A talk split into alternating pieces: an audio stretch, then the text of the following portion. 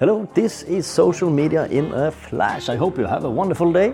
I want to talk to you a little bit about how much you have to write before you post a video or anything on Facebook. I have been investigating a little bit here, so I found another report that BuzzSumo wrote. They checked the number of characters in the 10,000 most engaging videos. Well, this was from 2016 to 2017, but I think it's still applicable.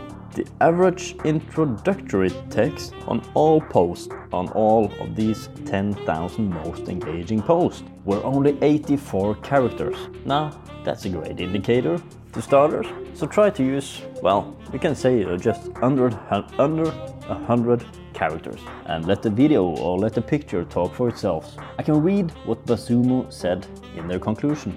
We analyzed the top 10,000 most engaging Facebook videos between June 2016 and June 2017, and found that these top performing videos where introduction text was very short.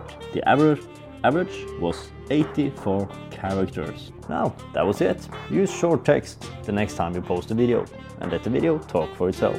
Now have a great day.